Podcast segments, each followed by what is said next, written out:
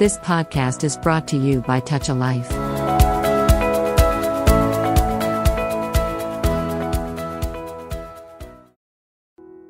Hi friends అందరికీ నమస్తే. నేను మీ radio host Kamal. Touch life for it all రేడియోకి స్వాగతం. మనమున్నాం టాల్ టాకీస్లో ప్రతి వారం లాగానే ఈ వారం కూడా ఒక మంచి చక్కని కథతో మీ ముందుకు వచ్చాను ఈ సినిమా గురించి ఒకే ఒక్క వాక్యంలో చెప్పాలి అని అంటే తెలుగు సినిమాలకి మాయాబజార్ ఒక కలికితురాగా అయితే సాంఘికాలకు మాయాబజార్ లాంటిది నేను చెప్పే ఈ సినిమా. అవునండి మాయాబజార్ పౌరాణిక చిత్రమైన సాంఘికమైన జానపదమైన ఎలాంటి చిత్రం తీసుకున్నా మాయాబజార్ గొప్పది.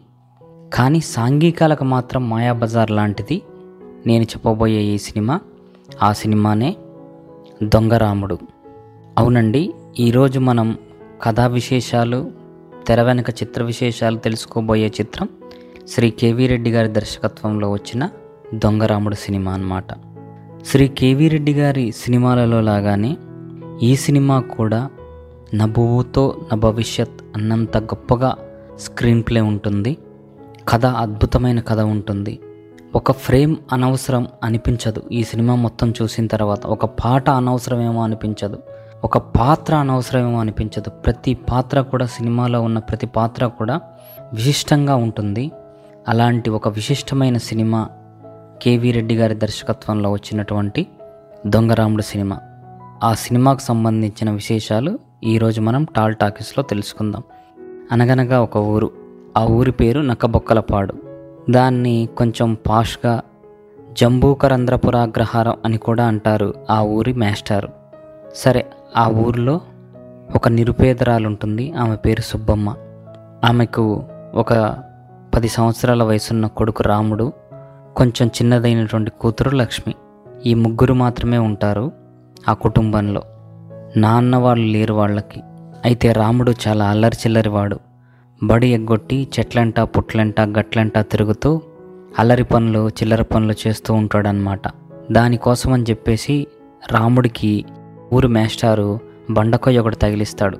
బండకొయ్య అంటే ఇప్పుడు వాళ్ళకి తెలియకపోవచ్చు కానీ ఒక పెద్ద చెక్క ఉంటుంది బరువైన చెక్క. ఆ చెక్కకు గొలుసు కట్టి ఆ గొలుసుని ఒక చివర చెక్కకుంటే ఇంకొక చివర ఆ పిల్లాడి కాలు కడతారనమాట అల్లరి చిల్లరి చే పనులు చేయకుండా కోతి కొమ్మొచ్చలాడి దూగకుండా ఆ బండ కొయ్యను కడతారనమాట అట్లా ఆ బండకొయ్యతో సత్కారం పొందినటువంటి అల్లరి పిడుగు మన రాముడు. మంచి మాటకారి లేనిది ఉన్నట్టు ఉన్నది లేనట్టు కథలు కల్పించి చెప్పగలడు. ఎదుటి వ్యక్తులతో అయ్యో పాపం అనిపించగలడు.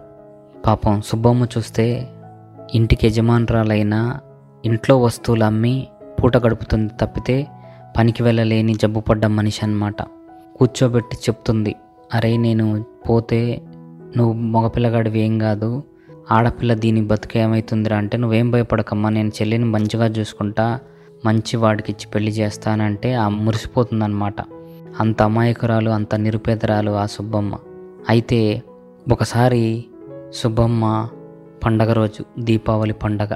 ఆ పండగ రోజు జబ్బు ఇంకా ముదిరి ఆమెకి ఒక మందు అత్యవసరం అవుతుంది అలాంటి సందర్భంలో మేస్టారు ఒక మందు తీసుకొని రమ్మని చెప్పేసి రాముణ్ణి పట్నం పంపుతాడు.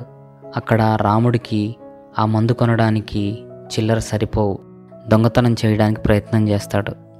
అంతలోకి పోలీసుల చేతికి చిక్కి జైలు పాలవుతాడు. జైలు పాలయ్యి బాలల నేరస్తుల గృహానికి తరలించబడతాడు. ఇక్కడ జబ్బున పడ్డ సుబ్బమ్మ కొడుకు కోసం ఎదురుచూసి ఎదురుచూసి ఆ ఉత్తర క్షణం మరణిస్తుంది. పాపం లక్ష్మి ఒక్కతే అనాథవుతుంది. ఆ లక్ష్మిని తీసుకొని దగ్గరలో విజయవాడలో ఉన్నటువంటి నవభారత అనాథ శరణాలయంలో జాయిన్ చేస్తాడు మాస్టారు. ఇక్కడ కొంతకాలం గడిచిన తర్వాత లక్ష్మి పెద్దదవుతుంది. కాలేజీ విద్యకి అర్హురాలవుతుంది. అక్కడ రాముడు జైల్లోంచి విడుదలవుతాడు. రాముడు ట్యాక్సీ మెకానిక్ పని నేర్చుకుంటాడు ట్యాక్సీ డ్రైవింగ్ పని నేర్చుకుంటాడు. బయటకు వచ్చిన రాముడు సరాసరి తన ఇంటికి చేరుకుంటాడు. ఆ ఇంట్లో ఎవరో వేరే వ్యక్తులు ఉంటారు ఇక్కడ సుబ్బమ్మని ఉండాలి ఏమైంది అని అడిగితే చుట్టుపక్కల వాళ్ళు చెప్తారు ఆ రోజే చనిపోయింది కదరా రాముడు నువ్వు వెళ్ళిపోయిన తర్వాత అంటే రాముడికి ఇంటికి రాగానే మా అమ్మ ఉంటుంది మా చెల్లి ఉంటుంది అనుకున్న రాముడికి తల్లి చనిపోయిన విషయం చెల్లి ఎక్కడో అనాథ శరణాలయంలో చేరిన విషయం తెలిసి గుండె పగిలి బావురమంటాడు పెద్దవాడైన మన రాముడు. అయితే అక్కడ ఉన్నవాళ్ళు రాముణ్ణి ఒక దొంగగా గుర్తుపెట్టుకుంటారు. ఇంక ఇక్కడ ఉండడం సమంజసం కాదని చెప్పేసి రాముడు తన చెల్లెల్ని వెతుకుతూ పట్నం వలుస్తాడనమాట పట్నం వచ్చిన తర్వాత రాముడు వేషం చూసి ఆ నవభారత అనాథ శరణాలయంలోనికి ప్రవేశం దొరకదు.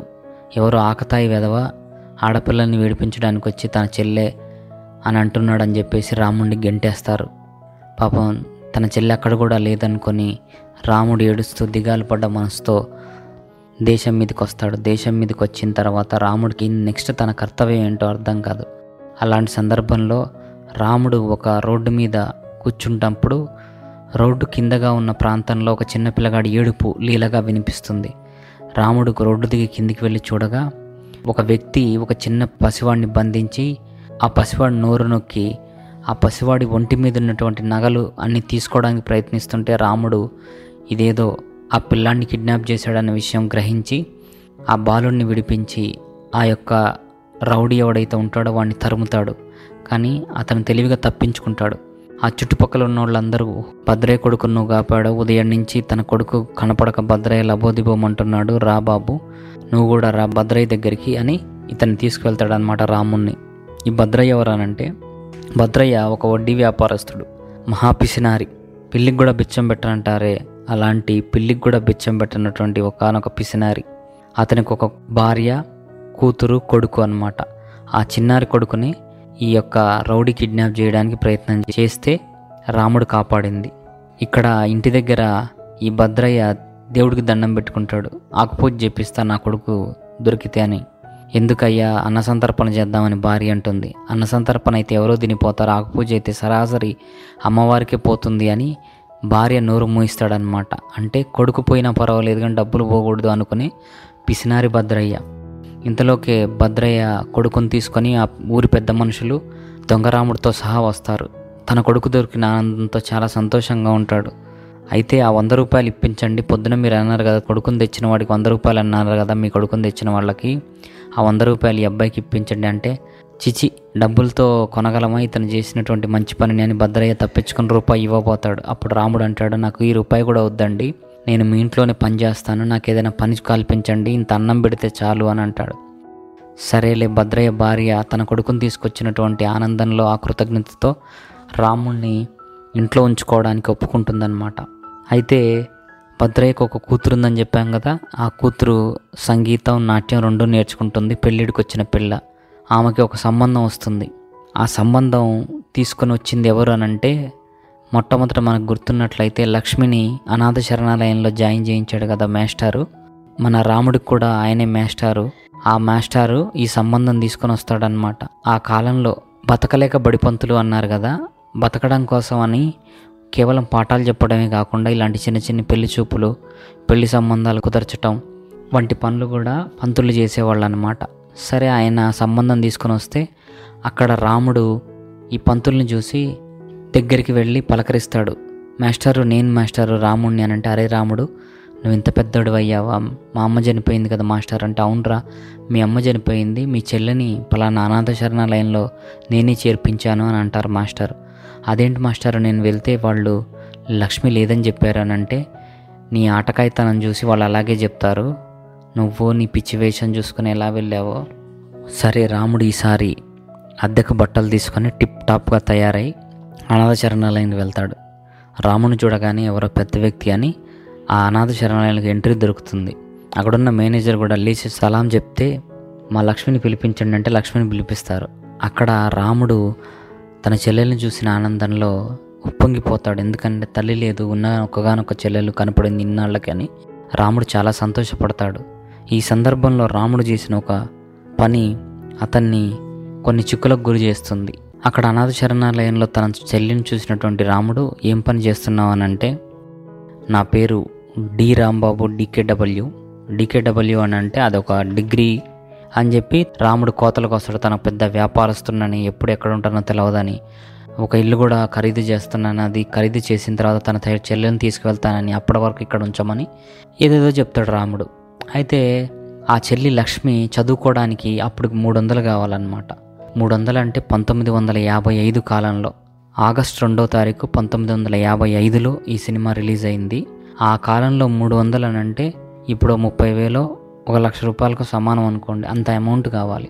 రాముడా అక్కడ జీతం భత్యం లేని పని భద్రయ్య గారి దగ్గర. సరే దాందే ఉంది నేను పంపిస్తా అంటాడు రాముడు. సరే ఇంటికి వస్తాడు వచ్చిన తర్వాత రాముడికి ఏం చేయాలో అర్థం కాదు. మూడు వందలు కావాలి పదిహేనో తారీఖు అంటే ఇంకో కరెక్ట్గా ఐదు రోజుల్లో కావాలి. ఎలా కావాలో తెలియదు. ఇప్పుడు ఏం చేయాలి రాముడు? ఈ కథ ఇక్కడ పక్కన పెడితే ఒకరోజు భద్రయ్య గారి దగ్గరికి బాబులు అనే ఒక వ్యక్తి వస్తాడు. ఆ బాబులు ఉత్తపదం ఏంటంటే బాబులు దెబ్బ అంటే గోల్కొండ అబ్బా నాలి అనేది ఆ బాబులు ఊతపదం అన్నమాట. ఆ బాబులు వస్తాడు. ఆ బాబుల్ని చూడగానే మన రాముడు గుర్తుపడతాడు. భద్రయ్య గారి కొడుకుని కిడ్నాప్ చేసి అతని ఒంటి మీద ఉన్న నగలు ఒలుచుకోవడానికి ప్రయత్నం చేసింది ఈ బాబులనేవాడే అని. కానీ అక్కడ గొడవ జరుగుతుంటే ఎవరిని చూసి ఎవరు అనుకున్నావు అని బాబులు దబాయిస్తాడు. కానీ రాముడికి తెలుసు తను చూసింది బాబుల్ని అని. కానీ భద్రయ్య కూడా గొడవ ఎందుకు లేరా పోనీ ఇప్పుడు మన బాబు మనకు దొరికాడు మన నగలు మనకు దొరికాయి పోనీ పోనీ బాబులు గడితో గొడవ ఎందుకు అని అంటాడు. సరే ఆ సాయంత్రం బాబులు బయట బజార్లో కూరలమ్ముకునే సీత అనే ఒక అమ్మాయిని బాబులు అల్లరి పెడుతుంటే అది చూసినటువంటి రాముడు ఆ అమ్మాయిని కాపాడతాడు. ఆ సందర్భంలో బాబులకిను రాముడికి మంచి యుద్ధం జరుగుతుంది మల్ల యుద్ధం జరుగుతుంది. బాబులు పరుగు లంఘించుకుంటాడు లాస్ట్కి. ఆ విధంగా సీత అభిమానాన్ని చూరగొంటాడు రాముడు. సీత భోజనానికి రమ్మంటుంది. రాముడు భోజనానికి వెళ్తాడు. అక్కడ సీత తండ్రి పరిచయం అవుతాడు రాముడికి. ఈ సీత తండ్రి ఎక్కడ పనిచేస్తాడనంటే అతను ఒక ముసలాయన అతను మోహన్ రావు అనే డాక్టర్ గారి ఇంట్లో పనిచేస్తూ ఉంటాడనమాట సరే ఇది పక్కన పెడితే ఇప్పుడు రాముడికి డబ్బులు కావాలి. ఏం చేయాలి? ఏం చేయాలి ఆలోచిస్తున్నప్పుడు రాముడికి తెలిసింది ఒకే ఒకటి దొంగతనం చేయాలి. సరే తన చెల్లెలకి మూడు వందలు పదిహేనో తారీఖు అంటే కరెక్ట్గా ఐదు రోజుల్లో ఆ రోజుకి ఐదు రోజుల్లో తీసుకొస్తానని వాగ్దానం చేశాడు కదా? రాముడికి డబ్బులు ఎలా సంపాదించాలో అర్థం కాదు. కరెక్ట్గా అదే సందర్భంలో భద్రయ్య తన కొరుతురు కోసం కొన్నటువంటి చీరలు నగలు డబ్బులు అంటే పెళ్ళి సంబంధం చూస్తున్నాడు కదా? అవన్నీ దాస్తుంటే పెట్టెలో దాస్తుంటే రాముడు చూస్తాడు. చూసి ఆ రాత్రి దొంగతనం చేయడానికి ప్రయత్నం చేస్తే సరిగ్గా అదే సమయంలో బాబులు వస్తాడనమాట సరే ఇద్దరు దొంగలు దొంగలు ఊళ్ళు పంచుకున్నారని సామెతే ఉంది కదా? సరే నువ్వు నేను ఈ డబ్బులు పంచుకుందామని రాముడు తనకు కావాల్సిన డబ్బులు నగలు చీరలు తను తీసుకుంటాడు. బాబులకు సంబంధించినటువంటి ఎంత కావాలో బాబులు తీసుకుంటాడు అనమాట ఆ దొంగతనం చేసినటువంటి సొమ్మును రాముడు దాస్తాడు. తెల్లారిన తర్వాత తమ డబ్బులు నగలు పోయాయని గుర్తించిన భద్రయ్య పోలీస్ కంప్లైంట్ ఇస్తే పోలీసులు వచ్చి విచారిస్తారు. పాపం భద్రయ్య వాళ్ళ భార్య ఎవరి మీదైనా అనుమానం ఉందా అని పోలీసులు అడిగితే ఎవరి మీద లేదంటుంది. అక్కడికి వచ్చినటువంటి కొత్త మనిషి రాముడిని చాలా నమ్ముతుందన్నమాట ఆమె. సరే రాముడికి దొంగతనం చేయాల్సిన గతి పట్టింది కదా చెల్లెల కోసం. సరే ఆ మూడు వందలు ఇచ్చి ఆ బంగారు నగలు ఆ చీర కూడా ఇచ్చేస్తాడనమాట ఆమె అంటుంది అప్పుడు అనాథ శరణాలయాన్ని పర్యవేక్షించే పర్యవేక్షకురాలు రేపు జరగబోయే అనాథ శరణాలయ వార్షికోత్సవంలో నువ్వు ఎట్లాగో డ్యాన్స్ ప్రోగ్రామ్ ఉంది కదమ్మా ఈ చీర కట్టుకో నువ్వు. ఈ నగలు పెట్టుకో చాలా బాగుంటుంది అని అంటే రాముడు కూడా చాలా సంతోషపడతాడు. ఆ రోజు రమ్మంటుంది. వచ్చే వారమే ఆ వార్షికోత్సవం రమ్మని రాంబాబుని అదే మన రాముడిని అని అంటే తప్పకుండా వస్తానని రాముడు మాటిస్తాడు. రాముడు ఇంటికి వచ్చేసరికి ఏమవుతుంది అని అంటే తెల్లారి అనాథ శరణాలయ పర్యవేక్షకురాలు భద్రయ్య గారి దగ్గరికి వస్తుంది. భద్రయ్య గారు చాలా సంపన్నుడు కదా ఆయన దగ్గర విరాళాల కోసం ఎప్పుడూ వస్తుందన్నమాట. కానీ భద్రయ్య ఏనాడు విరాళాలు ఇచ్చిన పాపాన పోడు. కానీ ఆమె ప్రయత్నం మానకుండా వస్తుంది. వచ్చిన సందర్భంలో భద్రయ్య గారి భార్య మా అమ్మాయికి ఏదైనా మంచి సంబంధం ఉంటే చెప్పండి అని అంటుంది. అప్పుడు ఆమెకు రాంబాబు గుర్తొస్తాడు. మొన్ననే ఒక అబ్బాయి కలిశాడండి. మా దగ్గర ఉన్న ఒక అమ్మాయి వాళ్ళ అన్నయ్య అతను. అతను చాలా ఉన్నతవంతుడు. చదువుకున్నవాడు వ్యాపారస్తుడు డబ్బు కూడా బాగుంది అని. మీరు కావాలంటే మేము మీకు పరిచయం చేస్తాను. పలానా వార్షికోత్సవం నెక్స్ట్ వారం ఉంది కదా. మీరు ఆ వార్షికోత్సవానికి రాండి అని అంటే ఇష్టం లేకపోయినా భద్రయ్య కూతురు సంబంధం కుదురుతుందేమో అని వస్తాడనమాట అక్కడే ఉన్న రాముడి గుండెల్లో రాయబడుతుంది. మరి వార్షికోత్సవానికి భద్రయ్య గారు భద్రయ్య గారి భార్య వెళ్తే అక్కడ తన చెల్లెలు కట్టుకున్న చీరను పెట్టుకున్న నగలు ఇక్కడ దొంగతనం చేసి అన్న విషయం తెలుస్తుందని రాముడికి అర్థమవుతుంది.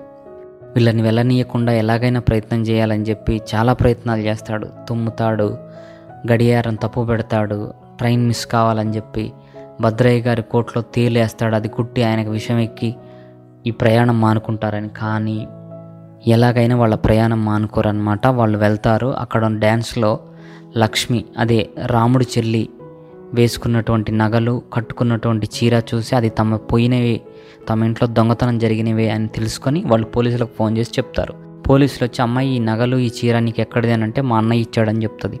మీ అన్నయ్య ఎవరు? అని అంటే అప్పుడు రాముడు తన చెల్లెలు బాధపడుతుంది దొంగతనం విషయం బయటపడుతుందని పక్కనే ఉన్న రాముడు వచ్చి నేనే ఇచ్చానని చెప్తాడు నీకెక్కడి అంటే దొంగతనం చేశాడు అంటాడు. ఆ విధంగా రాముడిని మళ్ళీ పోలీసులు అరెస్ట్ చేస్తారు. పాపం అప్పుడు దాకా ఉన్న లక్ష్మి పేరు అక్కడ పోతుంది. కావాలని దొంగతనం చేసిన సొమ్ముని వేసుకుంది అని చెప్పి ఆమెను నిందిస్తారు. ఆమె తప్పలేకపోయినా ఆ విధంగా ఇంక అక్కడ ఉండి మొహం చూపించలేక లక్ష్మి కూడా అనాథ శరణాలయాన్ని వదిలిపెడుతుంది. రాముడు జైల్లో ఉంటాడు. ఈ విషయం తెలిసినటువంటి సీత అదే రాముని ఇష్టపడుతుంది కదా సీత చీదరించుకుంటుంది. ఇలాంటి దొంగ బతుకు బతికితే ఎంత బతికకపోతే ఎంత పౌరుషంగా బతకాలి కానీ ఒక మొగోడు అయ్యి ఉండి దొంగతనం చేస్తావా అని చీదరించుకుంటుంది. సరే లాస్ట్కి లక్ష్మి బయటకు వచ్చేసింది కదా అక్కడ ఎక్కడికి పోవాలో అర్థం కాదు పాపం అమ్మాయికి. మళ్ళీ బాబుల్ దగ్గరికి వస్తుందన్నమాట. బాబుల్ అమ్మాయిని ట్రాప్ చేయడానికి ఆగం చేయడానికి ప్రయత్నం చేస్తాడు. అప్పుడు ఈ సీతే కాపాడుతుంది. సీత కాపాడితే లక్ష్మి జబ్బు పడుతుంది. వానలో తడిసి తిండి సరిగ్గా లేదు కదా అనాథశరణాలయించి బయటకు వచ్చిన తర్వాత సరే డాక్టర్ మోహన్ రావు గారి దగ్గరికి వెళ్ళి ఈ విషయం చెప్తుందనమాట పలానా ఒక అమ్మాయి ఉంది మంచాన పడింది మీరు వచ్చి అర్జెంటుగా చూడండి అని చెప్తే డాక్టర్ మోహన్ రావు అనే వ్యక్తి ఇంటికొచ్చి ఆ లక్ష్మిని చూస్తాడు చూసి మందులు ఇస్తాడనమాట కొంతకాలానికి లక్ష్మి ఆరోగ్యవంతురాలు అవుతుంది లక్ష్మిని తీసుకొని సీత మోహన్ రావు గారి దగ్గరికి వెళ్ళి ఆ రోజు మీరు మంది ఇవ్వబట్టి ఈ అమ్మాయి బతికిందండి లేకపోతే ఏమైపోవును? అంటే సరే అని మోహన్ రావు గారి దగ్గరే ఇంట్లో లక్ష్మి పనికి కుదురుతుంది. అది కూడా ఎలాగంటే మోహన్ రావు గారి కుటుంబంలో మోహన్ రావు గారు మోహన్ రావు గారి అన్నయ్య. ఆ అన్నయ్యకి పెళ్ళై భార్య చనిపోయింది ఇద్దరు పిల్లలు. మోహన్ రావు గారి తల్లి మీద ఈ భారం అంతా పడుతుంది కుటుంబ భారం ఆ చిన్నపిల్లలు సరేలే నేను నాకు కూడా ఆదరవు ఏం లేదు నేను ఇక్కడే ఉంటానని చెప్పి ఆ పిల్లల్ని ఇద్దరిని క్రమశిక్షణలో పెట్టి వాళ్ళిద్దరి ఆలనా పాలన చూసుకుంటుంది లక్ష్మి. ఈ క్రమంలో లక్ష్మికి మోహన్ రావు గారికి డాక్టర్ గారికి మధ్య ఒక మంచి బంధం ఏర్పడుతుందన్నమాట. ఇద్దరు పెళ్ళి చేసుకోవాలనుకుంటారు. మోహన్ రావు గారు అన్నయ్య పబ్లిక్ ప్రాసిక్యూటర్ గారు. ఈ అమ్మాయి ఎవరో తెలియదు ఏంటో తెలియదు ఎందుకురా పెళ్ళి అది ఇది అని అంటే లేదు కులం గోత్రంతో నాకు సంబంధం లేదు. నేను అమ్మాయిని ఇష్టపడుతున్నాను? ఆ అమ్మాయి వ్యక్తిత్వం ఏంటో మన ఇంట్లో ఉంది. మనం చూస్తూనే ఉన్నా ఇంకా తెలుసుకోవాల్సిన అవసరం ఇంకా లేదు. కాబట్టి నేను పెళ్ళి చేసుకుంటానంటే వాళ్ళ అమ్మ కూడా లక్ష్మి కోడలైతే బాగుంటుంది అని అంటే సరే అని అన్నయ్య కూడా ఒప్పుకుంటాడనమాట ఇక్కడ కట్ చేస్తే దొంగతనం కేసులోంచి విడుదలైన మన రాముడు బయటకు వచ్చిన తర్వాత మోహన్ రావు గారి కార్ డ్రైవర్నే చేరతాడనమాట అది ఎలా అంటే మోహన్ రావు గారి కార్ డ్రైవరు అతను దొంగ పెట్రోల్ అమ్ముకుంటుంటే ఆ విషయం తెలిసి అతన్ని ఉద్యోగం నుంచి తీసేస్తారు. ఇప్పుడు వాళ్ళకు ఒక డ్రైవర్ అవసరం ఉంది. ఆ డ్రైవర్ ప్లేస్లో రాముడు వస్తాడు. పాపం రాముడికి తెలియదు. ఈ డాక్టర్ గారికి తన చెల్లికి పెళ్ళి జరుగుతుందని. అసలు తన చెల్లి బతుకున్నట్టే తెలియదు. చనిపోయింది అనుకుంటాడు అనాథచరణ లైన్కి వెళ్తే అలాగే చెప్తారు. ఇప్పుడు మోహన్ రావు గారి దగ్గర తన చెల్లెలు ఎవరినైతే పెళ్ళి చేసుకోబోతుందో అతని దగ్గరే కార్ డ్రైవర్గా జాయిన్ అయిన దొంగరాముడు ఆ విషయం తెలిసి జాబ్కి రిజైన్ చేస్తాడు. సరే తన చెల్లెలు అని ఎందుకు చెప్పడు? చెప్పొద్దు అని చెల్లెల దగ్గర కూడా మాట తీసుకున్నట్టు ఎందుకు అని అంటే దొంగ చెల్లెలు అని తెలిస్తే తన చెల్లెలకి డాక్టర్ సంబంధం పోతుందని చెప్పేసి రాముడు చెప్పొద్దని చెప్పి అక్కడ ఉద్యోగం మానేస్తాడు. మానేస్తే అదే సమయానికి భద్రయ్య ఆ ఇంటికి వస్తాడనమాట అందులో తన కూతురిని పబ్లిక్ ప్రాసిక్యూటర్ గారి తమ్ముడు అదే డాక్టర్ గారికి ఇచ్చి పెళ్ళి చేయాలని వస్తే అక్కడ రాముడిని చూసి వీడు దొంగ అని అంటే అదే సమయంలో ఆ పబ్లిక్ ప్రాసిక్యూటర్ గారి గడియారం కనపడదు. రాముడి దొంగతనం చేశాడని పబ్లిక్ ప్రాసిక్యూటర్ గారు కూడా అనుమానించి రాముడిని కొడతాడు. కానీ పాపం రాముడు ఏమీ అనకుండా వెళ్ళిపోతాడు. ఎందుకంటే ఏదైనా విషయం బయటికి గలాటా చేస్తే తన చెల్లెల విషయం భద్రయ్య చెప్పేస్తాడు అసలు తెలుస్తుంది అని చెప్పేసి అతను కామ్గా వెళ్ళిపోతాడు అనమాట వెళ్ళిపోయి రాముడు మారిపోతాడు. తన చెల్లెలి పెళ్ళికి నగ చేయడం కోసం రేయింబవళ్ళు కష్టపడి ఆ సంపాదనతో ఒక నగ కొంటాడు. అది చెల్లెలికి ఇస్తాడనమాట అయితే భద్రయ్య అనుకోకుండా డాక్టర్ గారు చేసుకోబోయేది లక్ష్మి అదే రాముడు చెల్లి అని తెలిసి ఈ విషయం ఎలాగైనా నేను వాళ్ళకి చెప్తా ఈ సంబంధం చెడగొడతాను అని చెప్పి బయలుదేరుతుంటే ఆ భద్రయ్యని ఇంట్లో బంధిస్తాడు రాముడు. బంధించి తన చెల్లెలి పెళ్ళి కోసం మారు వేషంలో వెళ్ళిపోతాడు. ఆ బంధించిన భద్రయ్యని చంపి నగలన్నీ కాల్ చేస్తాడు బాబులు భద్రయ్య కూడా ఆ చీకట్లో రాముడే తనను కత్తిపోటు పొడిచాడు అనుకుంటాడు వచ్చిన జనానికి రాముడు గురించి రాముడు రాముడు రాముడే నన్ను చంపాడని చెప్తాడు. తీరా సరిగ్గా అదే సమయానికి రాముడు తన చెల్లెలు పెళ్ళి పిట్టల ముందు పెళ్ళి చూసుకుంటూ ఉంటాడనమాట అది ఆ అమ్మాయి కూడా చూస్తుంది. వచ్చిన పోలీసులు రాముడిని అరెస్ట్ చేస్తారు. ఎందుకంటే రాముడు రాముడు అని చెప్పాడు కదా చనిపోతూ భద్రయ్య. అందుకోసమని రాముడే హత్య చేశాడని చెప్తాడు. నువ్వు ఆ సమయానికి ఎక్కడున్నావు అంటే రాముడు చెప్పాడు. ఎందుకంటే నేను పెళ్ళిలో ఉన్నాను అని అంటే ఎందుకున్నావు? అన్నాడు. మా చెల్లెలు అని చెప్తే నీ దొంగ చెల్లెలు అని చెప్పి ఎక్కడ సంబంధం చిట్లిపోతుందో అని చెప్పి రాముడు చెప్పడు. తీరా తన చెల్లెలే బయటకు వచ్చి రాముడు చెల్లెల్ని నేను అని చెప్తుంది. మరి ఇన్ని రోజులు ఈ విషయం ఎందుకు చెప్పలేదు? అని అంటే మా అన్నయ్య చెప్పొద్దన్నాడు చెప్తే ఈ సంబంధం పోతుందన్నాడు. కావాలి అని అంటే మీరే సాక్ష్యం పోలీస్ ఇన్స్పెక్టర్ గారు అంటుంది. ఎందుకంటే పోలీస్ ఇన్స్పెక్టర్ పక్కనే కూర్చున్నాడు మరి రాముడు. ఆ విధంగా అసలు దొంగ బాబులు దొరికిన తర్వాత ఈ కథలో సీతకి రాముడికి పెళ్ళి కావడంతో సుఖాంతమవుతుంది. ఇదండి ఈరోజు మనం టాల్ టాకీస్లో చెప్పుకున్నటువంటి దొంగ రాముడు కథ. ఒకసారి మీరు కూడా చూడండి. యూట్యూబ్లో ఉంది. ఎంత గొప్ప చిత్రం అంటే నిజంగా మాయాబజార్ చిత్రరాజం చిత్రాలకే తెలుగు సినిమాల్లో గొప్పది అని అంటే అలాంటి సాంఘికలలో మాయాబజార్ అనేది ఈ దొంగరాముడు సినిమా అండి. దొంగరాముడు సినిమాని మొట్టమొదటిసారి అన్నపూర్ణ స్టూడియోస్ అనే సంస్థను స్థాపించి శ్రీ దుక్కిపాటి మధుసూదన్ రావు గారి నిర్మాతగా శ్రీ కేవీ రెడ్డి గారి దర్శకత్వంలో ఈ సినిమా నిర్మించడం జరిగింది. దాదాపు ఐదు లక్షల రూపాయల ఖర్చుతో ఈ సినిమా తయారైంది. ఈ సినిమా గాంధీ జయంతి రోజు అంటే అక్టోబర్ రెండు పంతొమ్మిది వందల యాభై ఐదున గాంధీ జయంతి రోజు ఈ సినిమా విడుదలై అఖండ విజయాన్ని సాధించింది. దుక్కిపాటి మధుసూదన్ రావు గారు ఒక చోట రాసుకున్నారు. ఏమని రాసుకున్నారంటే అన్నపూర్ణ సంస్థ కేవీ రెడ్డి గారితో తొలి సినిమా తీయడం ద్వారా చిరకాలం ఇప్పటికీ నిలిచిపోయింది. ఇప్పటికీ అన్నపూర్ణ స్టూడియోస్ అన్నపూర్ణ పిక్చర్స్ ఉంది కదా?